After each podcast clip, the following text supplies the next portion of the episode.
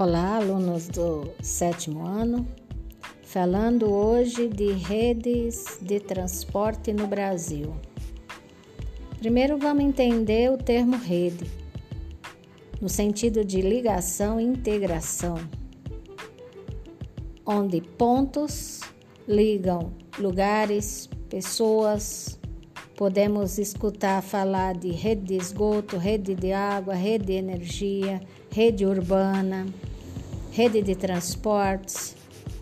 Quando falamos de rede urbana, são pontos que ligam cidades.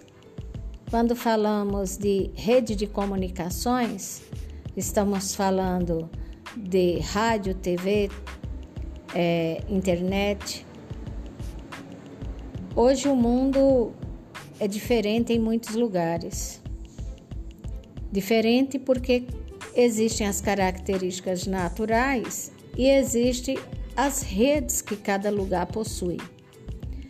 Existem lugares que possuem redes modernas, eficientes. Isso atrai pessoas, investimentos, empresas. São vantagens econômicas. E quando falamos de rede de transportes, temos que incluir as redes de comunicações, porque transporte e comunicação proporciona, como já mencionei, dinamismo populacional e econômico.